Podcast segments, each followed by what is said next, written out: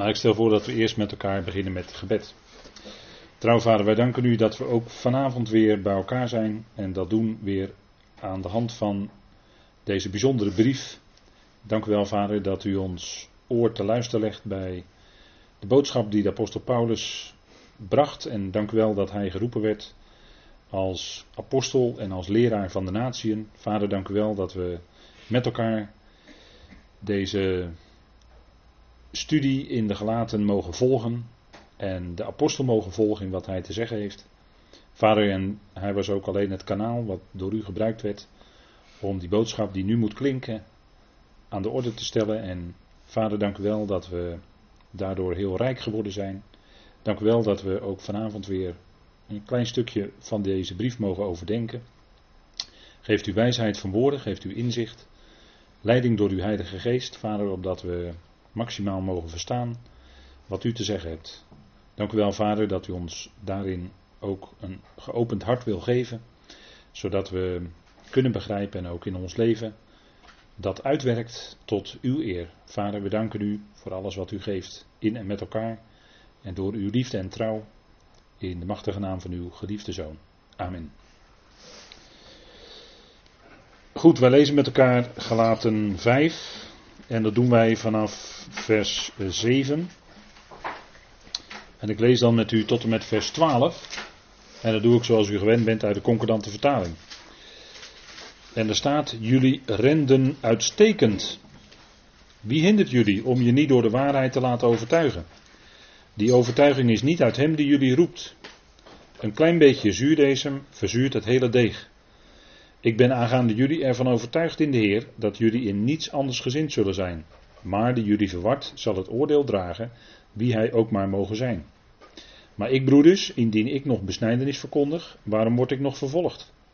Dus is de valstrik van het kruis van Christus buiten werking gesteld. Zij die jullie opstandig maken, moesten zichzelf ook afhouden. Tot zover dit gedeelte. En wij hebben de vorige keer stilgestaan bij vooral het zuurdesem. En dat kunt u zich nog wel zo herinneren, denk ik. Het zuurdesem. En we hebben gezien wat de schrift daarvan zegt. En daardoor konden we ook iets beter gaan begrijpen wat Paulus daarmee bedoelde als hij zegt een klein beetje zuurdesem maakt het hele deeg zuur. En een klein beetje zuurdesem, zuurdesem is in de Bijbel in de regel een uh, beeld, en dan roep ik het even terug, een beeld van valse leer of uh, pseudo leer, niet het juiste onderricht.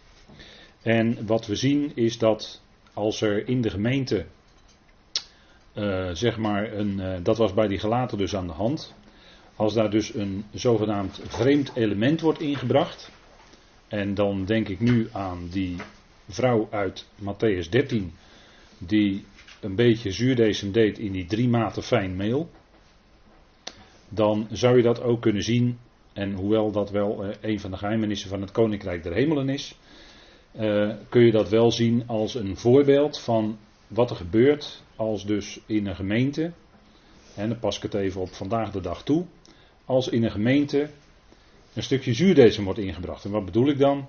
Dan bedoel ik in het kader van de gelaten brief de prediking van wet. Of de prediking van religie. En daar heeft het onderwerp vanavond ook alles mee te maken. Uh, namelijk in dat elfde vers hebben we met elkaar gelezen over de valstrik van het kruis. En het kruis is eigenlijk datgene wat deze context uh, niet overschaduwt, um, over, overheerst. Dat is een beter woord. Het kruis is eigenlijk wat de, wat de context hier overheerst. En wat ook zo zijn gevolgen heeft in het vervolggedeelte, als Paulus gaat schrijven over de vrijheid en de liefde enzovoort.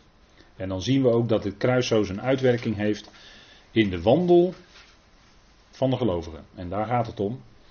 En dat is wat we al vele keren hebben vastgesteld met elkaar. En dat blijf ik herhalen. De gelaten brief spreekt over de wandel van de gelovigen. En daar waren dus mensen gekomen.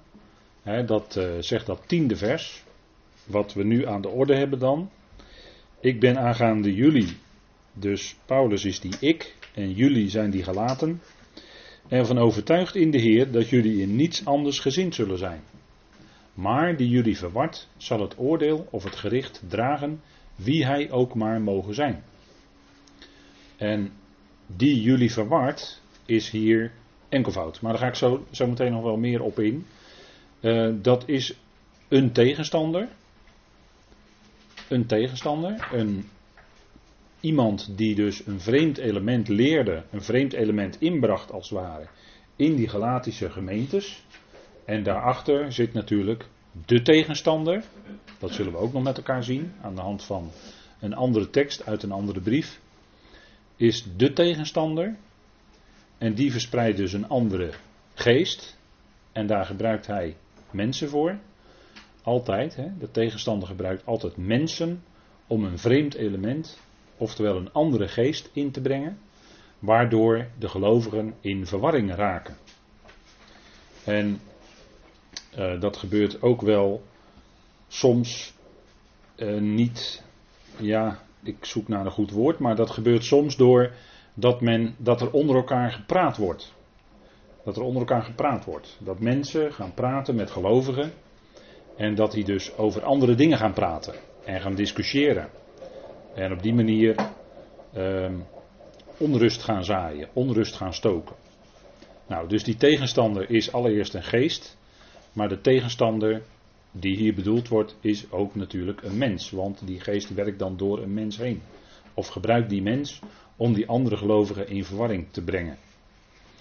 Ja, dat mogen duidelijk zijn. Hè? Dat, want we moeten altijd rekening houden met de geestelijke achtergrond van iets. Hè? En als, er, uh, als de gelovigen standvastig zijn, dan zijn zij niet meer heen en weer te bewegen door allerlei wind van leer. Wind van ander onderricht. En wind in de Bijbel is een ander woord voor geest. En als daar dus een ander, als dus mensen andere dingen gaan leren, dat was ook in Paulus' dagen dus aan de hand, in die Galatische gemeentes, dan komt er een andere wind van leer. En tegenwoordig is het zo dat er allerlei wind van leer is. Dat was niet alleen in Paulus' dagen, ik zit nu in Efeze 4. Hè. Dat was, niet in, dat was niet alleen in Paulus' dagen zo, maar dat is vandaag aan de dag nog steeds zo. En daarom is het nodig dat wij met onze voeten gegrond zijn in die waarheid. Dat wij op dat fundament staan van het evangelie van Paulus. En ons niet van dat fundament laten afbrengen. Wie het dan ook maar zegt, maar als iemand afwijkt, dan wijkt hij af. Dat is het punt. En dat gaat helemaal niet om dan die mens op zich, maar er wordt dan afgeweken. Afgeweken van de waarheid. De waarheid van het evangelie in de gelatenbrief stond ter discussie onder die gelaten en dat had alles te maken met de boodschap, de prediking van de genade. En dat is geen theorie, dat is praktijk. dat genade werkt in de praktijk namelijk. Daar is het voor bedoeld. Daarvoor wordt het ons gegeven. om te leven, te wandelen in die vrijheid. Paulus zegt in Galaten 5 vers 1, staat dan in de vrijheid waarmee Christus jullie vrijgemaakt heeft. En laat je niet weer een juk van slavernij opleggen. En het juk van slavernij, daarmee bedoelde Paulus in het bijzonder dan die wettische mensen, die judaïsten, maar het kan het ook breder trekken naar religie in het algemeen. Welk religieus voorschrift of regel er dan ook maar wordt opgeworpen, het is een vreemd element. En het doet je, het brengt gelijk je vrijheid als gelovige in gevaar. Dat wil je namelijk binden. Een juk drukt op je. En daarom zei de Heer Jezus al toen hij onder zijn volk wandelde. En dat was dus nog voor het kruis. Maar toen zei hij al: Neemt mijn juk op je. Komt allen tot mij die vermoeid en belast zijn. Waardoor was dat volk vermoeid en belast? Niet door hun zonden, maar door het wettische juk wat op hen drukte. Daardoor waren ze vermoeid en belast. En de Heer kwam om dat juk af te nemen. Daarom schrijft Johannes in Johannes 1. De wet is door Mozes gegeven. De genade en de waarheid zijn door Jezus Christus geworden. Johannes 1, vers 14 tot en met 18 zo ongeveer. Nou, de Heer die kwam en die was al anders bezig dan die wettische, judaïstische Joden van het Jodendom. En daarom onderscheidde hij zich. En daarom wilden ze hem eigenlijk ook liever kwijt. Maar definitief kwijt, dus hè, dood. Dan, hè? Dat, zo wilden ze hem. Ze wilden hem echt kwijt, ze wilden hem doden. Nou, dus dat had allemaal te maken. En diezelfde geest, hè, die dan daar in dat Jodendom zit, die was ook bezig onder die gelaten om daar onrust te stoken, om ze in verwarring te brengen. En het maakt niet uit wie dan die verwarring zaait, maar het gaat om die geest die er dan achter zit. Nou, dat was bij die gelaten aan de hand. Kijk, Paulus' vertrouwen was, hij zegt, ik ben er aangaande jullie van overtuigd in de Heer. Van overtuigd in de Heer. Dus hij wees hun op hun praktijk. Hè? Paulus' vertrouwen was dat die gelaten hun hart weer zouden richten op zijn evangelie. Zijn evangelie, hè? Paulus' evangelie dus. In de praktijk. Dus dat zij in de praktijk weer uit, door en in genade zouden leven. En zodra je in religie gaat leven of in uh, wet, dan val je dus uit de genade. Maar dat hebben we al uitgebreid met elkaar gezien. Hè? En het gaat om in die praktijk die genade van God uit te leven.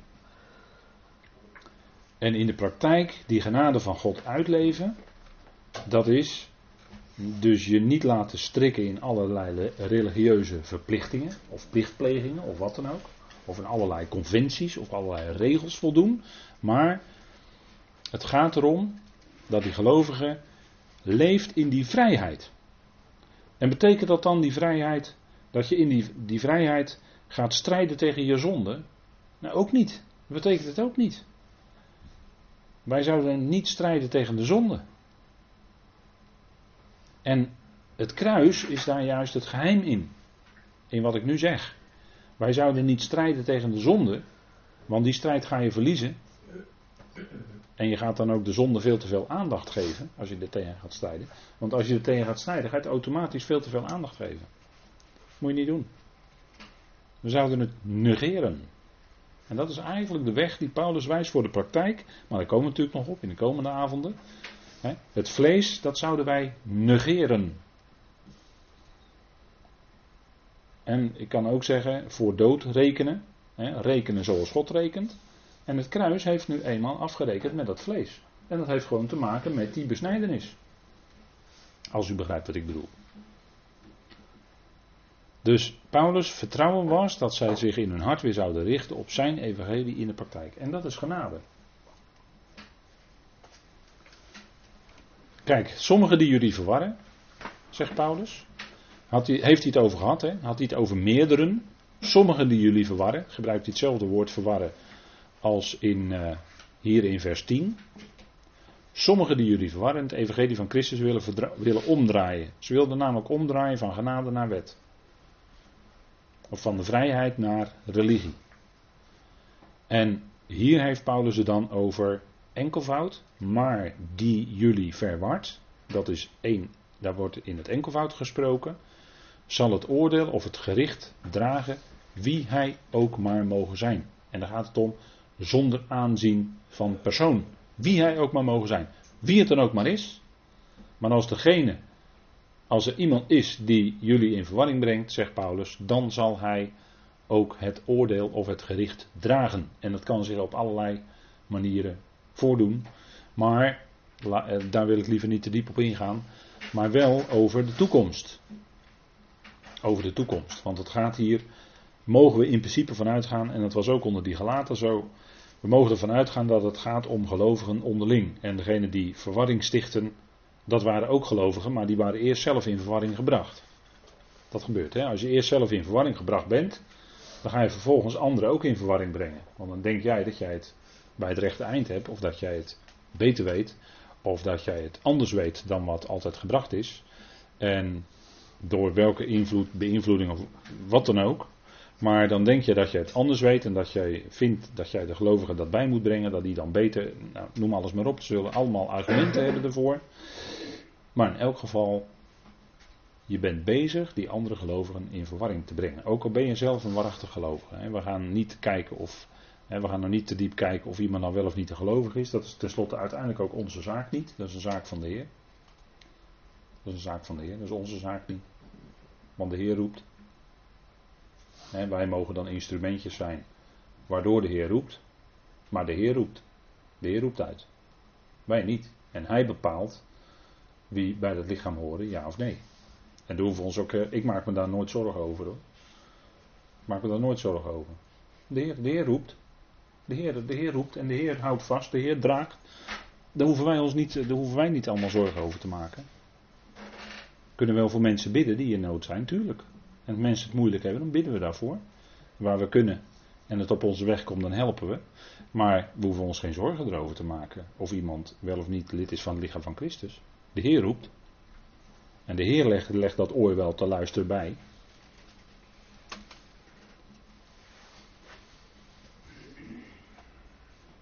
Wie hij ook maar mogen zijn. Hè?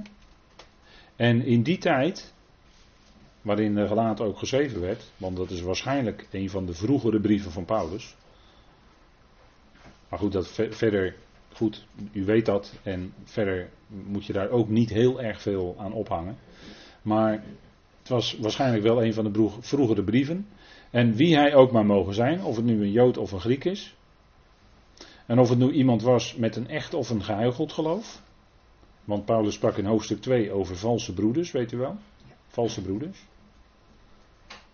Dus hij betitelde, Paulus dat wel, wel heel sterk, valse broeders. Hè, op dat moment, zoals ze zich aandienden, waren ze eigenlijk pseudo. Maar ten diepste kan alleen de Heer in het hart kijken natuurlijk. Maar Paulus sprak ze aan als valse broeders. Een echt of een geloof. En we kennen vandaag natuurlijk eh, veel gradaties binnen de christenheid. Laat ik het maar heel breed trekken dan. Uh, er zijn er die het onderricht van de twaalf discipelen, de twaalf apostelen volgen. die uh, liever uit de evangelie lezen dan uit de brieven. En er wordt ook veel uitgepreekt op zondag. in de zin van dat is dan een goed voorbeeld en dat moeten we navolgen. En er zijn er die het onderwijs van Paulus volgden. En dat was in die tijd zo. En dat is vandaag, vandaag aan de dag is dat ook zo. En tussen dat hele grote geheel van het christenheid.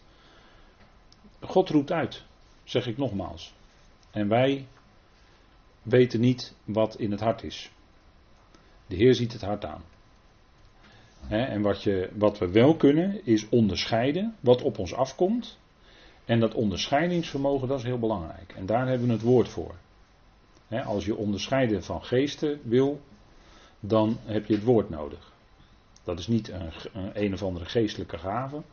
Maar als je onderscheiden van geesten wil, dan moet je dat woord eronder houden. Dan moet je toetsen aan de, aan de schrift wat er gezegd wordt.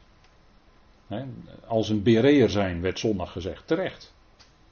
Het gaat niet om wat ik zeg of wat een prediker op zondag zegt of wat dan ook. Nee, het gaat erom wat de schrift zegt. En daar zouden we alles aan toetsen. Dus het is nooit zo dat je een mens moet geloven. Nee, je moet geloven wat de schrift zegt. Daar gaat het om. Nou, in die tijd, en dat is vandaag de dag nog zo. En dan gaan we even voor naar 2 Korinthe 11, vers 13 en 15. Want daar zegt Paulus iets over dat effect, hè, over dat gevolg. Want er wordt hier gesproken over, zal het oordeel, slash het gericht dragen, wie hij ook maar mogen zijn. Dus dat, is een, dat oordeel of gericht is een effect van datgene wat de betrokkenen spreekt of doet. Of allebei. Nou, 2 Korinthe 11. En Paulus had heel veel te zeggen tegen die Corinthiërs. Heel veel. En dat moest ook wel. En heel uitgebreid ook. Want ze waren traag van begrip. Ze waren niet geestelijk, maar vleeselijk ingesteld. Dus Paulus moest alles heel uitgebreid gaan uitleggen. Omdat ze dat maar heel moeilijk geestelijk konden verstaan. Dus vandaar dat hij twee lange brieven aan hen schreef. Om alles heel uitgebreid te doen. Nou, 2 Korinthe 11 zegt hij dan. In vers 13. En dan gaat het om dus mensen die een andere boodschap, hè, een andere Jezus. En eh, hè, dat staat in, in de eerste zes versen van 2 eh, Korinthe 11 wordt er gesproken over dat ze een andere geest makkelijk ontvingen, een andere Jezus als die gepredikt werd, enzovoort. Hè. En dan zegt hij van hen, want zulke lieden zijn valse apostelen. En er staat er pseudo, hè, zijn pseudo-apostelen. Dus ze doen zich voor als apostelen, maar het zijn bedriegelijke arbeiders. Dus zij werken wel en misschien werken ze zelfs hard. Maar toch bedriegelijk. Paulus gebruikt dat woord bedriegelijk hier. En zij doen zich voor als, hè, dan staat er eigenlijk, zij worden omgezet in apostelen van Christus. En dat woord omzetten, um, ja, dat zou je ook kunnen zeggen, eh, of kunnen, kunnen vertalen door, door middel van het woord transformeren. Hè.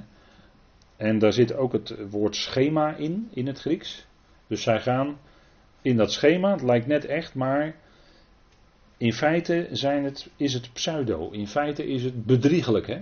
is het niet echt. En dan zegt Paulus erbij, en geen wonder, want de Satan zelf, en dan gebruikt hij weer dat woord, wordt omgezet als was hij een boodschapper, een engel van het licht. Dus het lijkt net, wat er gebracht wordt, lijkt net alsof het werkelijk licht is, maar het is niet. En kan niet de toets van de schrift doorstaan. En vandaar zegt Paulus, zelfs de Satan die doet zich voor, of die wordt omgezet in een boodschapper van het licht. Er wordt wel een boodschap gebracht, maar een boodschap die erop gericht is de gelovigen in verwarring te brengen. Of met andere woorden, die, die boodschap is erop gericht die gelovigen blind te maken voor het evangelie. Want dat staat in 2 Korinthe 4. Hè? Dat hij bij de mensen de zinnen verblindt. Dan, wordt er, dan zegt hij van de Satan: het is de God met een kleine letter van deze eon. En hij verblindt de mensen, zodat zij niet zien het evangelie van de heerlijkheid van Christus, die het beeld is van de onzichtbare God. Dat is, dat is wat de tegenstander nu doet hè, in deze tijd. Dat is vooral de, in de geestelijke bereik is hij bezig. In het geestelijk bereik is hij bezig om de mensen in verwarring te brengen en te houden, en zodat zij niet gaan zien het evangelie van de heerlijkheid van Christus. En het gaat om dat in de boodschap niet allerlei andere dingen, of niet zelfs niet de mens, maar Christus zou centraal staan in de boodschap.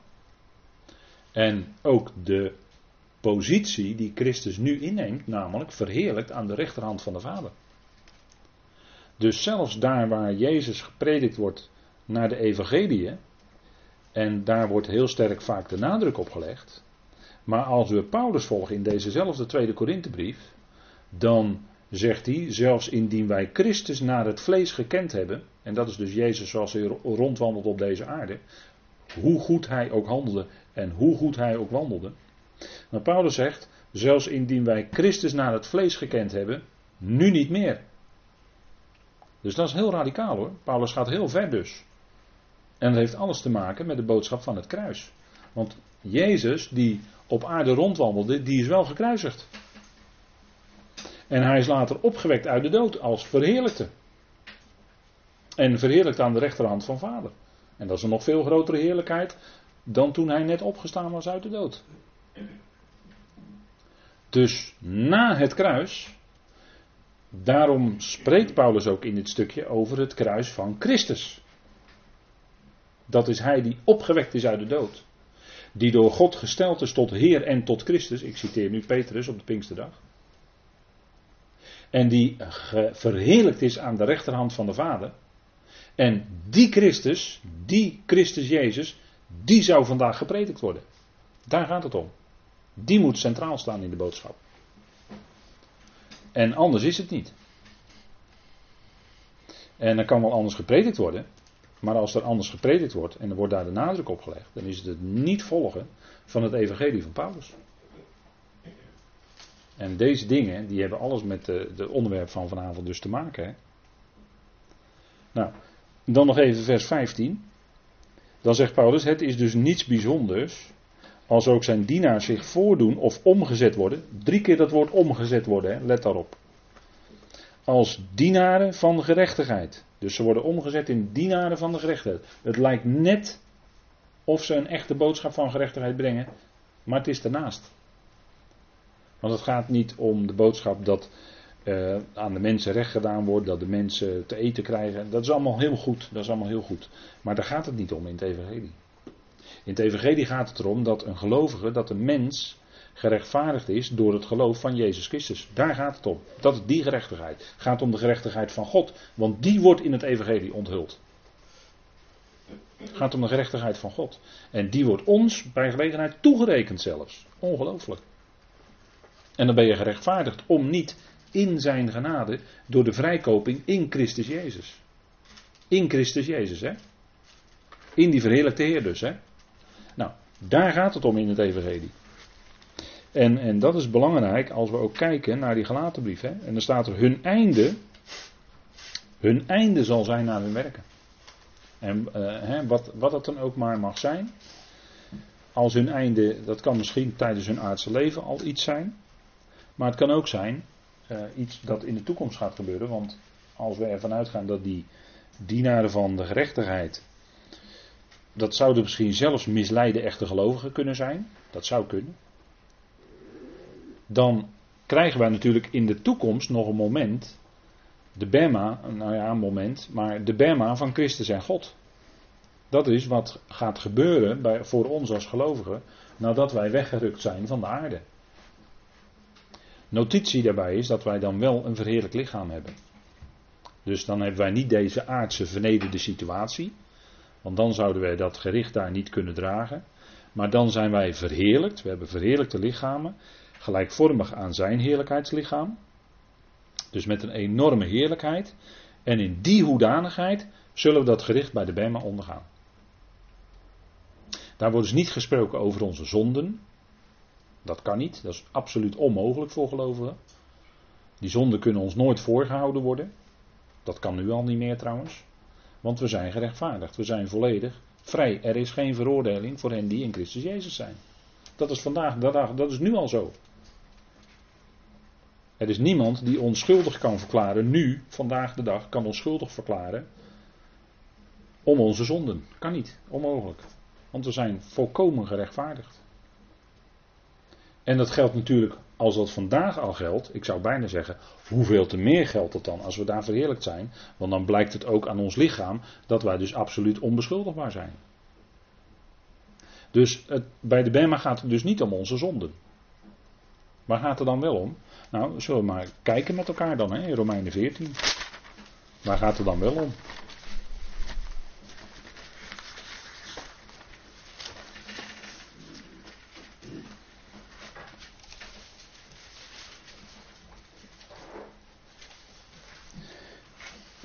En dat staat in een tekstverband waarin het gaat om sterk en zwak. Sterk en zwak. Dat heeft ook te maken met het onderwerp van de gelaten brief. Want sterke gelovigen zijn diegenen die in de vrijheid staan. Die leven in de vrijheid van de genade. En zwakke gelovigen zijn degenen die leven met allerlei regels. En die zich houden aan allerlei voorschriften misschien nog. Dat zijn zwakke gelovigen. Ja?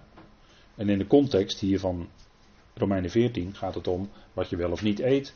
Of je wel of niet aan een bepaalde dag houdt. Hè, of je dan uh, de, doet aan de zo, uh, zonde, nee, sabbatsheiliging. Sorry, sabbats, of je wel of niet doet aan sabbatsheiliging. Hè, daar, om die kwesties ging het. Hè.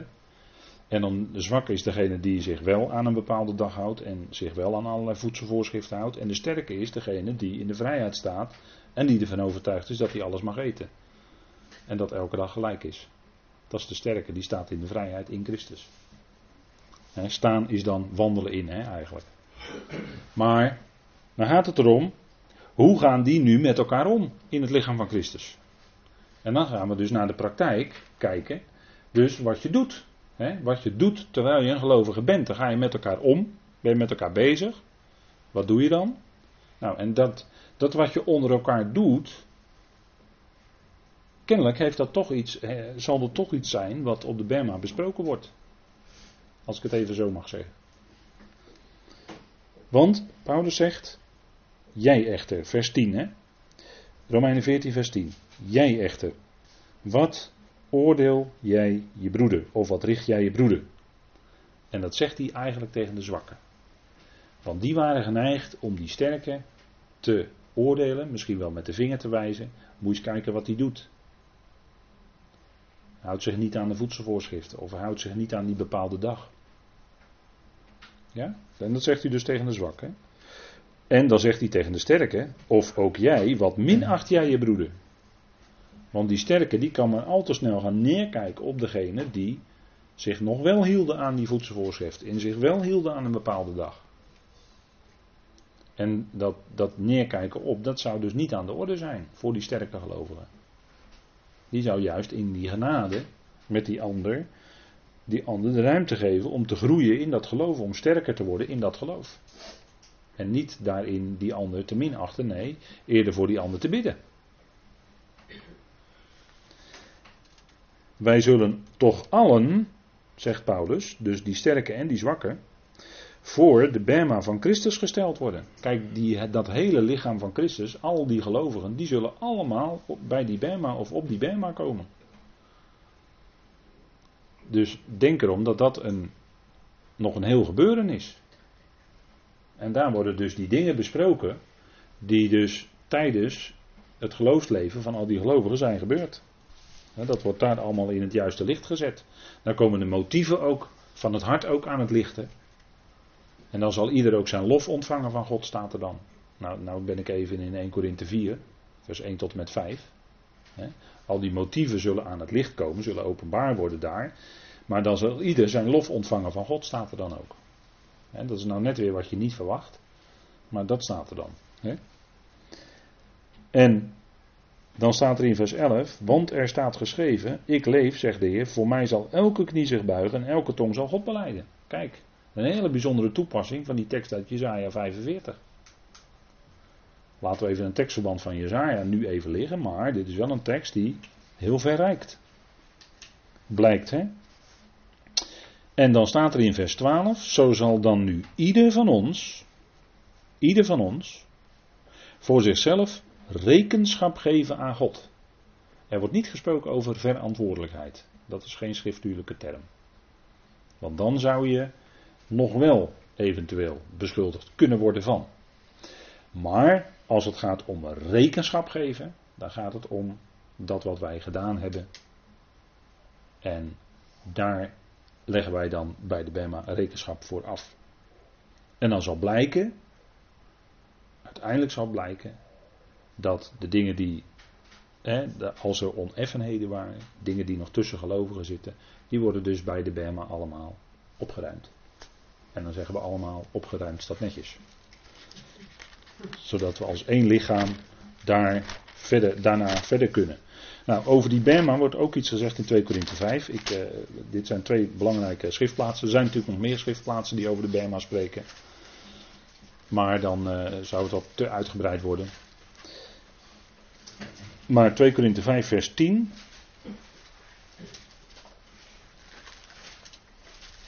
En dat is ook zo'n tekst. En ja, ik weet het wel. Ik lees hem dan ook nu alleen maar, die tekst. Dan haal ik hem dus ook uit zijn verband. Dat ben ik me goed bewust.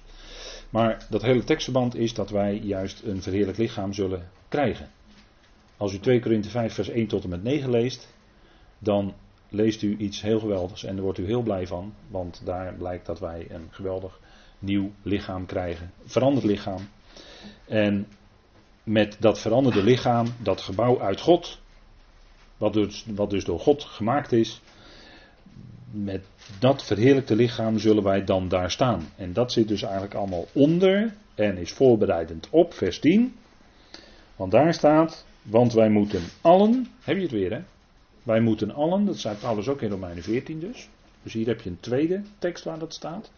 Dus elke gelovige van het lichaam van Christus komt voor die Bema. Daar is niemand van uitgezonderd. Allemaal zullen we daar zijn.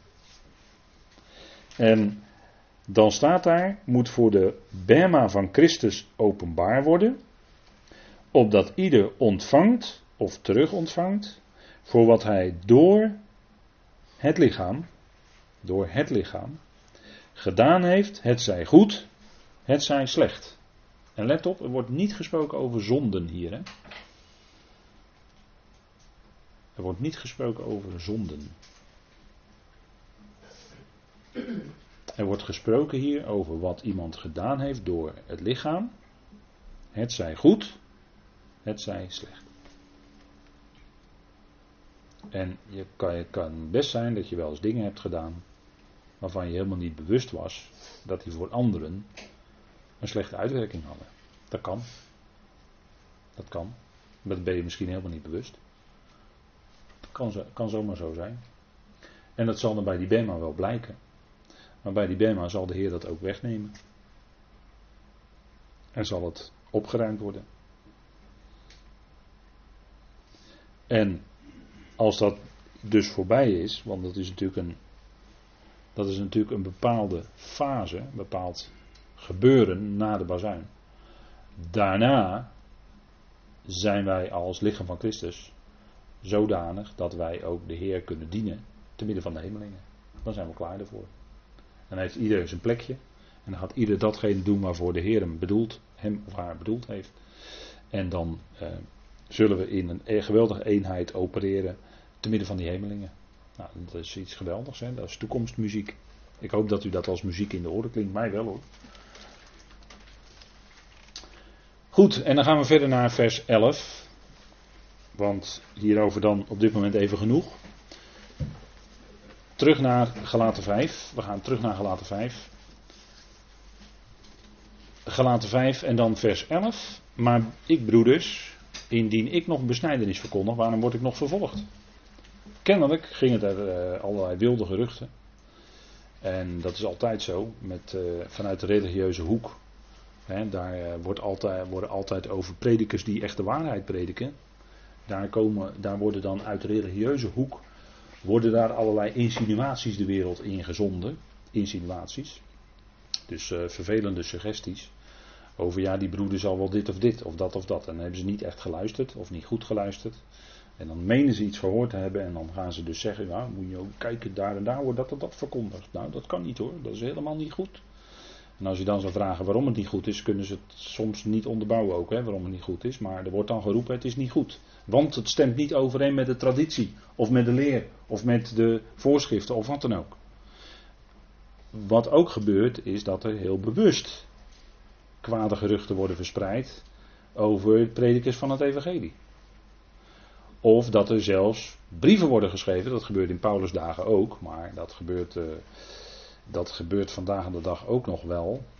Dat er brieven worden geschreven en alsof die dan door een bepaalde broeder X zijn geschreven. Die broeder X dus zelf niet geschreven heeft, maar wordt wel voorgedaan alsof hij dat wel geschreven zou hebben. Gebeurt allemaal hoor. En dan beperk ik me nog heel erg, maar op het christelijk erf gebeurt heel wat dus. Hè. Kijk, en over Paulus ging in die tijd het gerucht dat hij nog steeds besnijdenis zou prediken.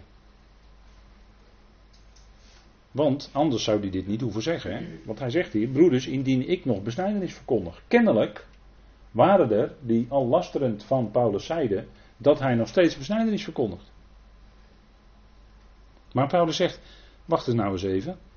Als ik nog besnijdenis zou verkondigen, waarom word ik dan vervolgd? Want gaat u het maar na, vervolging zal het deel zijn van al diegenen die op God gericht willen leven in Christus Jezus. In Christus Jezus. Die godvruchtig willen leven in Christus Jezus. Die zullen vervolgd worden. Maar als jij godvruchtig leeft in Christus Jezus, hou jij je niet bezig met de letterlijke besnijdenis hoor, dat kan ik u wel vertellen. Want de letterlijke besnijdenis is eigenlijk gewoon een religieus voorschrift en Paulus schakelt dat in de Galatenbrief gewoon gelijk met alle religieuze voorschriften die je maar kunt bedenken. Uit welke religie dan ook. Omdat besnijdenis in deze tijd eigenlijk helemaal geen plaats heeft. Het betekent ook helemaal niets. Als je nu besnijdenis aan het vlees uitvoert, betekent het niets. Het betekent straks wel weer in de toekomst iets als hier op aarde het volk Israël weer een vooraanstaande plaats zal hebben ten opzichte van de Goyim. Dan heeft het wel weer iets te betekenen. Maar nu, vandaag de dag, heeft besnijdenis niets te betekenen. En dat heeft te maken met wat ik net aanhaalde uit 2 Korinthe 5, dat Paulus zegt, indien wij al Christus naar het vlees gekend hebben, nu niet meer. Het oude is voorbij gegaan, zie het nieuwe is gekomen. En dat nieuwe is die nieuwe schepping. En in de nieuwe schepping maakt het totaal, maar dan ook totaal geen enkel verschil of je wel of niet letterlijk besneden bent. Maakt helemaal niets uit. Waarom niet? Omdat het iets is wat aan het vlees gebeurt. En wat is er met het vlees gebeurd aan het kruis? In God zo is eigenlijk weggedaan. Dus wat je nog aan het vlees doet, zo'n besnijdenis of welke religie, religieus voorschrift dan ook, heeft geen enkele betekenis. Geestelijk gezien, hè? Geen enkele. Het gaat heel ver hoor, dat kruis. En daarom is het zo dat als mensen zich bezig gaan houden met allerlei religieuze voorschriften, het zij uit de wet van Mozes, het zij uit welke religie dan ook, dan zijn ze niet bezig en niet gericht op de boodschap van het kruis. Die gaat dan echt onder tafel, die gaat dan onder de vloermat. Ook bij gelovigen. Ook bij waarachtige gelovigen zelfs. Daar waar mensen zich bezig gaan houden met religieuze voorschriften, religie, besnijdenis, wat het dan ook maar is, hebben ze geen oog meer en geen belangstelling meer voor de boodschap van het kruis. En dat is ook heel logisch, want ze zijn bezig met hun vlees. En het kruis maakt een einde aan het vlees, het snijdt het af. En dat is wel een hele scherpe natuurlijk. Het snijdt het af, het vlees namelijk. He? Dan zou ik bijna zeggen over besnijdenis gesproken. Nou, inderdaad ja, op Golgotha werd, wat vond daar plaats? Niet de besnijdenis van Jezus, want die was op zijn achtste dag. Maar daar vond plaats de besnijdenis van Christus. Van degene die nu verheerlijkt is aan de rechterhand van de Vader. En het gaat ten diepste in Gods hele plan om die besnijdenis. Dat is de ware besnijdenis. Die niet met mensenhanden gebeurt, zegt Paulus in Colossense 2. dus het is besnijdenis of Christus he, in Galaten 5. Het kan niet en en, dat gaat niet. Absoluut niet hoor. En degene die dat wel prediken zijn dwaalleraren op dat moment, als ze dat prediken. Want ze prediken dan een dwaalweg. Je kunt niet prediken Christus plus. Je kunt niet prediken het kruis en nog iets erbij. Het gaat om Christus alleen. Het gaat om het kruis alleen. En dat is wat hier in vers 11 aan de hand is. Hè? En dan waren ze notabene nog zo bezig dat ze zeiden dat Paulus nog de besnijdenis zou verkondigen. En ze dachten dan, als hij het misschien had gehad over die besnijdenis van Christus aan het kruis, waren ze misschien nog dan zo dat ze dachten dat het dan ging om die letterlijke besnijdenis. Nou, dan ben je niet goed aan het luisteren. Hè? Maar de besnijdenis is nuttig, zegt Paulus. In Romeinen 2 hè, gaat, gaan we toch heel even in op de besnijdenis. Want hij zegt de besnijdenis is nuttig indien je de wet in praktijk zou brengen. Kijk, als je je laat besnijden, letterlijk aan je vlees, dan moet je de hele wet doen. Dat kan je niet. Daar is besnijdenis juist een beeld van. Het snijdt namelijk jouw vlees af. Dus zie je de enorme inconsequentie dan ervan. Paulus zegt de besnijdenis is nuttig als je die wet in praktijk zou brengen, maar dat kan je helemaal niet. Maar indien een overtreden van de wet zou zijn, dan is jouw besnijdenis vooruit geworden. Betekent dus helemaal niks. Niets. Betekent helemaal niets. Op het moment dat jij niet kan voldoen aan de wet, betekent jouw besnijdenis niks. Is hetzelfde alsof je van de vooruit bent. Van de heidenen dus. Dat is gewoon hetzelfde. En andersom ook hoor. Als iemand die de voorhuid nog heeft heel de wet zou volbrengen, zou dat voor besnijdenis gelden. Dat is het vervolgstukje in Romeinen 2. En, en denk erom dat Paulus daar eh, goed, eh, goed eh, de dingen neerlegt hoor. Door God geïnspireerd uiteraard. Maar hij legt de dingen daar wel neer. dus het gaat niet, het gaat niet aan hè. Kijk, als je, als je laat besnijden, nogmaals, dan moet je heel de wet doen. Maar dat zei hij ook in gelaten 5. Dus zegt hij in vers 11, is de valstrik van het kruis. En dat woordje val is eigenlijk in dun druk, ziet u in uw concordante vertaling. Want het, het grondwoord, het trefwoord is eigenlijk strik. Want het letterlijke woord valstrik is een ander Grieks woord namelijk. Dus is de strik van het kruis van Christus buiten werking gesteld. Als de apostel Paulus nog steeds de besnijdenis zou verkondigen, dus steeds nog zich bezig zou houden met religieuze voorschriften, dan zegt hij, dan is de valstrik van het kruis van Christus buiten werking gesteld. En dat kruis, daar draait het om. En dat is die boodschap, de werking van het kruis. wordt niet gepredikt op die plaatsen waar de mens zich heel erg bezighoudt met religieuze voorschriften. Ook al gaat het om waarachtig gelovigen. Maar daar wordt het, de werking van het kruis niet gepredikt. Kijk, het kruis is namelijk een vloek. Vervloekt is een aan het hout gehangene, zegt Deuteronomium 21, vers 23. En ik neem aan dat u die tekst erg goed kent. Dat was de vloek van de Torah. Die kwam op en aan het hout gehangene. Dat mocht niet, mocht niet aan het hout blijven hangen. Dat was een voorschrift uit Deuteronomium. En bij de Heer gebeurde dat dus ook niet, hè? want ze kwamen gauw naar Pilatus toe, want uh, voor zonsondergang moest dat lichaam wel van het hout af. Dit wisten ze natuurlijk. Maar hij kwam wel, omdat hij aan, het hout gehangen uh, uh, omdat hij aan het hout gehangen was, kwam hij wel onder de vervloeking, onder de vloek van de Torah hoor. Dat zegt Paulus hè, in Galaten 3, dat Christus voor hen een vloek is geworden, om hen juist onder die wet vandaan vrij te kopen.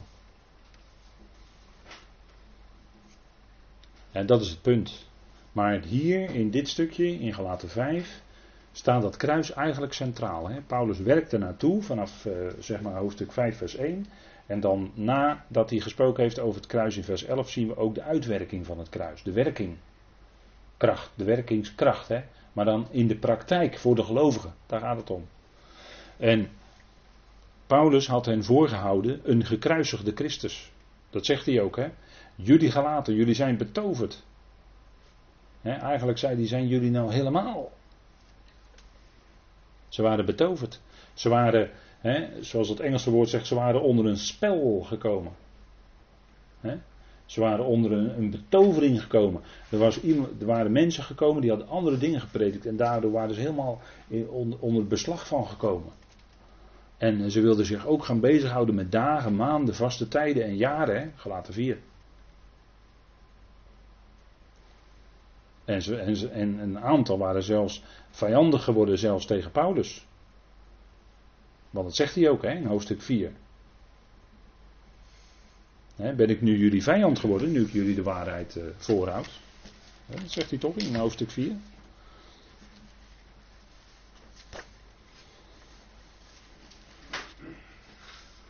Vers 16. Is het zo dat ik jullie vijand geworden ben door waar tegen jullie te zijn? Kijk, Paulus was waar tegen hen.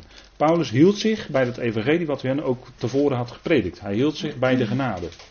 Had hij hen gepredikt? Ze waren geroepen in genade, ze waren gered in genade, ze wandelden in genade, ze renden uitstekend. En nu weken ze van die weg af. En Paulus was waar, hij hield ze bij die boodschap die hij hun gebracht had. En zo leefde hij ook. En hij hield hun voor een gekruisigde Christus. Hè? In hoofdstuk 3, vers 1 staat het ook, o onbezonnen gelaten, wie betovert jullie, wie betovert jullie, zegt hij, ze waren onder die betovering gekomen van die uh, dwaalleraren, aan wie Jezus Christus tevoren voor ogen gesteld werd als gekruisigd. Hij had hun de gekruisigde gepredikt, hè? De gekruisigde Christus. En dat is het antwoord op alle religie. Die had hij hun voorgehouden. En die bleef hij hun voorhouden. En zo was hij waar tegen hem. de valstrik van het kruis. Die, die werd eigenlijk. als, je, als je je aan religieuze voorschriften gaat houden. Dan, eh, dan komt eigenlijk die strik, die valstrik van het kruis. Die wordt dan op datzelfde moment buiten werking gesteld. En wat is nu die strik van het kruis? Wat is nu een strik? Dat is het Griekse woord scandalon. En dat kennen wij nog wel in het Engelse woord it is a scandal. En dat kennen wij nog in ons Nederlandse woord schandaal. Het is schandalig, het is een schandaal. Nou, daar, daar komt het vandaan. Nou, een strik, een scandalon, is dat waarin je verstrikt zit. Het is iets wat, eh, wat een stroper bijvoorbeeld, die, die zet een strik uit om een dier te vangen. En dan blijft dat dier met zijn poot blijft erin zitten, of met zijn hals. En uh, nou, dan weet u wel wat er gebeurt. Die raakt daarin verstrikt. En uh, dan blijft hij daarin vastzitten. En dat wordt ook gebruikt voor een klapnet. Hè. Met een klapnet kan je vogels vangen. Dan leg je een stukje aas erin. En op het moment dat de vogel dat aas aanraakt, klapt dat net dicht. Dus heb je die vogel gevangen. Dat, dat beeld is dat. Maar dat houdt je dus vast. En dat belemmert dus je voortgang. Het belemmert dus de geestelijke groei van die gelaten. Ze, ze bleven daarin vastzitten. Het was een. Hè, en uh, zij zaten vast in die wet, maar de strik van het kruis is. Want het gaat hier om de strik van het kruis. Is dat die mens niet in staat is iets toe te voegen aan. En dat is juist de werking van het kruis, namelijk daarin, hè, de strik van het kruis is dat je daarin, dat je dat, daar word je als het ware door gevangen genomen, hè, want het is een strik, je wordt er door gevangen genomen. En dat niet alleen, maar het maakt ook een einde aan, aan wie jij zelf bent in jezelf. Daar maakt het een einde aan. Het is niet alleen wat jou, wat jou gevangen neemt, maar wat er ook met die dieren letterlijk in de natuur gebeurd is, als een strik gezet is, die blijft erin vastzitten en die sterft. En dat is ook de werking van het kruis. we worden daar door gevangen genomen en het blijkt ook onze dood te zijn. En dat is een, dat is een heel belangrijk punt. dat het ook onze dood is, want wij kunnen wel denken van, uh, hij is voor ons gestorven. Dat is ook zo. En daarom hebben wij, dat wordt vaak gepredikt, daarom hij is voor ons gestorven en daarom hebben wij vergeving van zonden. Daar zit wel iets van waarheid in, dat is ook zo, het staat ook in de Bijbel. Alleen het is veel meer. En dat is juist het punt in de gelaten brief. En kijk, dat woord strik wordt bijvoorbeeld gebruikt in, uh, en dat wordt vaak vertaald met aanstoot in onze vertaling, dat is dan jammer. Maar de Heer zegt tegen zijn discipelen in Matthäus 26, vers 31, jullie zullen allemaal aanstoot aan mij nemen. En dan gebruikt hij dat woord strik. Jullie zullen allemaal als het ware aan, mij verstrikt worden op een of andere manier. En ze, in die nacht gingen ze allemaal bij hem weg. Ze hadden hem drie jaar lang gevolgd. Maar in die nacht toen het erop aankwam, toen hij voor hun uh, een, een strik zou gaan vormen, als ze echt met hem mee zouden gaan. En Peter zegt dan, Nee, nee, nee, nee, dat zal niet gebeuren. Ik zal er nu geen, hè, dat zal voor mij geen strik zijn. En nou ja, we weten wat er gebeurd is. We weten wat er gebeurd is. En wijs nou niet met je vinger naar Petrus, want misschien had je precies hetzelfde als hij gedaan.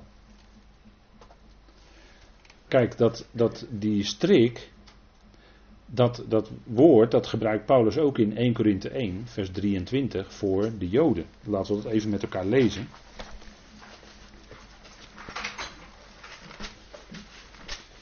1 Korinthe 1 vers 23.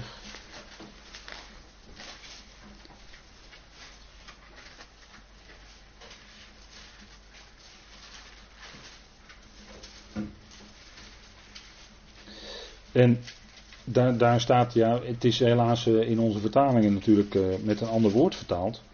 Maar Paulus zegt dan, wij echter prediken Christus, de gekruisigde. Dat is ook de boodschap die de Corinthiërs nodig hadden. Die vleeselijke Corinthiërs. Voor de Joden een struikelblok. En dat woord struikelblok, dat is eigenlijk ons woord strik, scandalon. Terwijl het eigenlijke woord voor struikelblok een ander Grieks woord is, maar die worden wel vaker door elkaar gehaald. Maar de Christus, de gekruisigde, is dus voor de Joden een strik.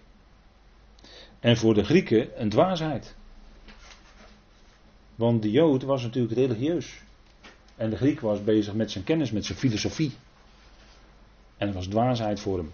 En voor de Jood was het een strik. Want die konden daar eigenlijk ook niet zoveel mee met het kruis. Met die gekruisigde Christus. en, en dat, is wat, dat is wat we ook lezen bijvoorbeeld in Romeinen 9.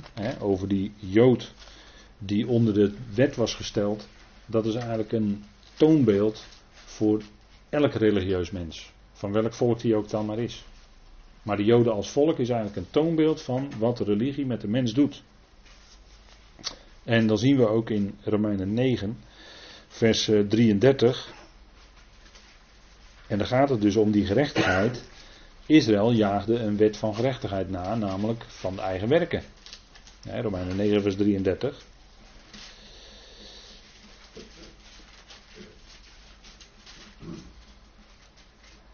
En dan zegt hij in vers 31, maar Israël dat de wet van de gerechtigheid najaagde, is aan de wet van de gerechtigheid niet toegekomen.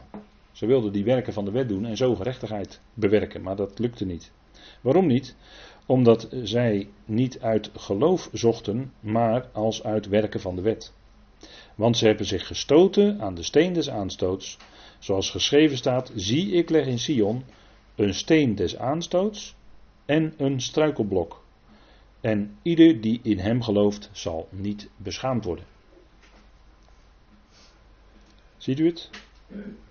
En dat woord struikelblok, dat is dan eigenlijk ons woord strik. Hè? Een steen des aanstoot en een strik. En dat is een tekst uit Jezaja, die, die, wel, die wel vaker aangehaald wordt. Jezaja 8 vers 14. En daar wijst er dan naar, dat, naar die strik en dan dat klapnet van die vogel, weet je wel, waar ik het net over had. dus u kunt dat zelf nog eens nazoeken. Jezaja 8 vers 14 staat dat. Maar het was voor de Jood, voor die religieuze mens, dus een strik, dat kruis. Een gekruisigde Christus. En de betekenis daarvan is toch zo anders dan wat vaak ook wordt gepredikt. De betekenis van een gekruisigde Christus is vaak zo anders dan wat wordt gepredikt. En dat zien we ook hier naar voren komen in de gelaten brief, Niet alleen in gelaten, maar ook in andere brieven hoor. Maar dat is het punt hè. Het is het antwoord op religie. En dat is voor de praktijk van ons geloof zo ongelooflijk belangrijk. Goed, wij gaan hier even pauzeren. En dan gaan we straks verder.